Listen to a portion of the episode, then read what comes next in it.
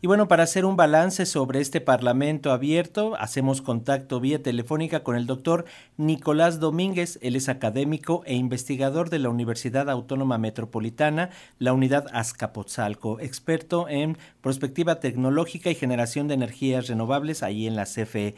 ¿Cómo le va, doctor? Bienvenido, gracias por tomarnos la llamada. Muy buenos días, Francisco. Es como siempre, estar con ustedes. Envío un saludo a todo el auditorio. Igualmente, doctor, siempre es un gusto escucharle con todos esos análisis que realiza. ¿Qué balance puede hacer hasta ahora de este Parlamento abierto? Ya van 19 mesas, no es nada menor. ¿Qué es lo que se ha hablado? ¿Qué es lo que usted nos puede rescatar de estas 19 mesas? Bueno, los 19 foros han sido un ejercicio ejemplar en el que han participado personas a favor y en contra de la iniciativa presidencial de reforma eléctrica para debatir los puntos importantes de ella. El balance es muy positivo porque ganamos todos con las explicaciones que se están dando sobre la iniciativa y el sector eléctrico. Sobre todo es bueno para los diputados porque ellos son los que van a tener que decidir a favor o en contra y ahorita están teniendo los elementos han desfilado directivos de la CFE, representantes de la CONCAMIN, COMPARMEX y Canacintra, exfuncionarios del gobierno federal, académicos y directivos de empresas de energía, entre otros.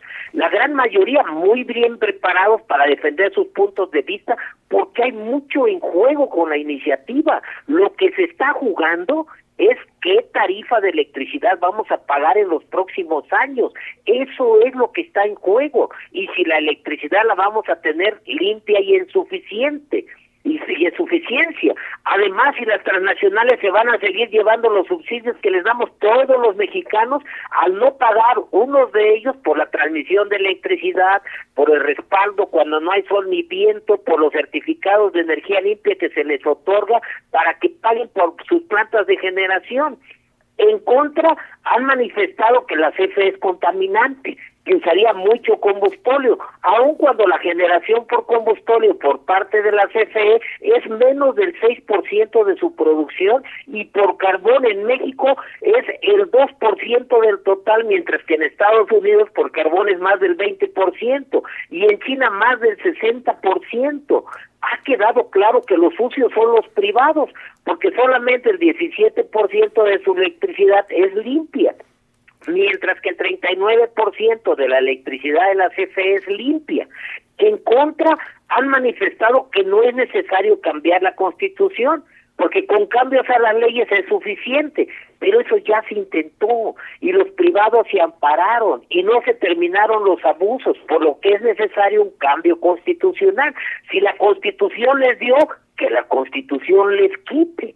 En contra se ha dicho que la energía por sol y viento es baratísima pero la verdad es que en las subastas de corto plazo esa electricidad se les paga a los privados, que son transnacionales, como si fuera la más cara. Así que el ciudadano no ve las ventajas. En contra se ha dicho que la generación no es negocio. Pero entonces, ¿por qué los privados quieren la generación? Y que si se ven los recibos, la generación es como el 6% de la tarifa eléctrica. Así que es un negocio bien grande y los privados se quedarían con el 46% de la generación en México, cuando mucho, pero eso es demasiado, es como todo lo que se produce electricidad en Argentina. Así que todo también eso ha quedado claro. También ha quedado claro la sangría que tiene la CFE al pagar los certificados de energía limpia a los privados, de pagar por el respaldo cuando, cuando las fuentes no generan electricidad. Ha quedado claro el fraude a la ley que hacen los de autoabasto al tener un mercado paralelo al tener clientes en lugar de socios a los que les vende electricidad. Eso lo explicó muy bien ayer el abogado general, precisamente lo que usted estaba diciendo. O sea, si es un fraude a la ley, así lo dictaminó la Auditoría Superior de la Federación, una resolución de la Suprema Corte de Justicia. Entonces está fuera de dudas de que la electricidad de fuente limpia es mucho más barato que hace unos años, pero que no se ve esa disminución porque se le subsidia precisamente a estas compañías privadas. Existen algunos puntos que todavía no están tan claros, en mi opinión. Por ejemplo, se viola o no el Tratado de Libre Comercio.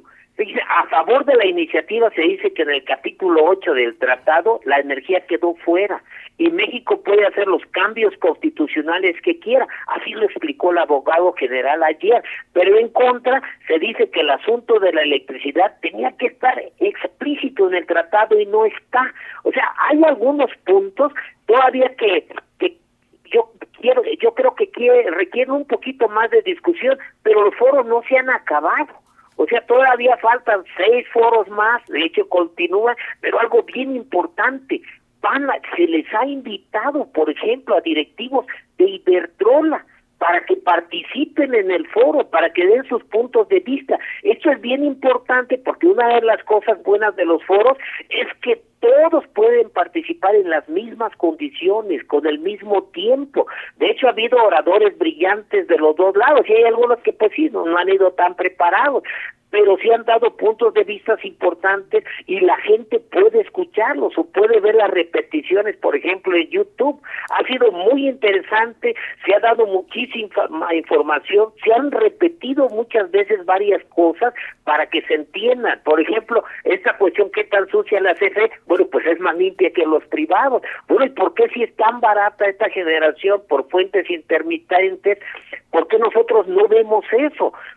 Pues es muy claro, porque estamos subsidiando nosotros por el respaldo, porque tiene que haber una electricidad que viaje por los cables, pues que realmente no, tenga desbalances en su voltaje, en su frecuencia, y todo eso lo paga la CFE. O sea, la CFE está pagando por la transición energética, cuando no debía ser así, debe ser el Estado el que regule todo eso y por eso está así en la iniciativa presidencial. Entonces ha sido muy bueno, se ha explicado muy bien qué es lo que perdería México, qué es lo que perderíamos nosotros como ciudadanos. Eso ha quedado bastante claro.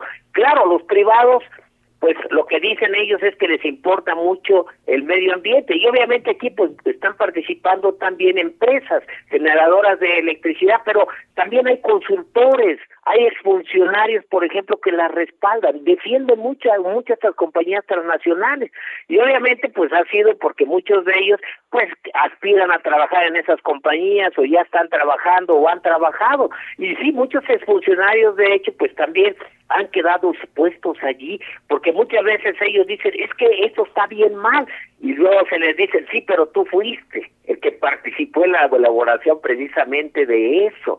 Y cuando, por ejemplo, hubo un debate muy importante en el que alguien dijo, es que México tiene el peor récord ambiental, y entonces le pregunta, bueno, y cuando se tuvieron toda esta contaminación por las minas, ¿quiénes son los que estaban encargados de eso? Y era precisamente estas personas. Entonces, sí, ha sido un debate, pero bastante educado. Yo pienso también que eso ha sido un distintivo muy bueno, ha sido bastante respetuoso y yo esperaría que, que sí se presenten pues los directivos esto de, por ejemplo, de Iberdrola, Enrique Alba Carcelén, que se le ha invitado especialmente. Yo pienso que esto es un avance muy grande pues realmente la discusión de los grandes problemas nacionales que en la Cámara de Diputados se está dando y, basta, y es bastante abierto. O sea, el público puede preguntar, enviar sus preguntas en los debates. Así Eso es, bien importante sí se ha dado definitivamente una gran promoción, se le está dando mucha difusión y yo pienso que es el pueblo de México el que puede ganar porque también puede exigirle a sus diputados, a sus senadores de que voten a favor o en contra de, la iniciativa porque ya tienen elementos. A través de todas estas discusiones. Definitivamente lo que se ha visto es de que no se puede seguir con este esquema porque no es sostenible. O sea, no es posible que la CFE esté pagando por todos estos subsidios y subsidios que a final de cuentas pues los vamos a ver reflejados nosotros en nuestro recibo de la luz. Entonces de lo que se trata es precisamente de que nosotros pues cuando lleguemos a casa oprimamos el switch y haya luz y podamos pagar el recibo cuando nos llegue. Doctor, eh, como bien señala, quedan dos, todavía dos semanas de discusiones, de conocer los argumentos a favor y en contra, pero lo importante, como usted bien señala, es que tengamos esta información a la mano y que tengamos presente lo que se está discutiendo, que no es un tema menor. Si nos permite, continuaremos más adelante con estos análisis, ya una vez también que lleguemos al final de las mesas para que nos platique eh, cómo lo vio y qué sería la conclusión y esperando ya lo que va a ser la discusión al, al, al interior del Congreso, doctor pues muchas gracias a ustedes. Es un placer como siempre. Gracias, doctor Nicolás Domínguez, académico e investigador de la UAM Azcapotzalco. Muy buen día, gracias. Gracias, hasta luego. Hasta luego.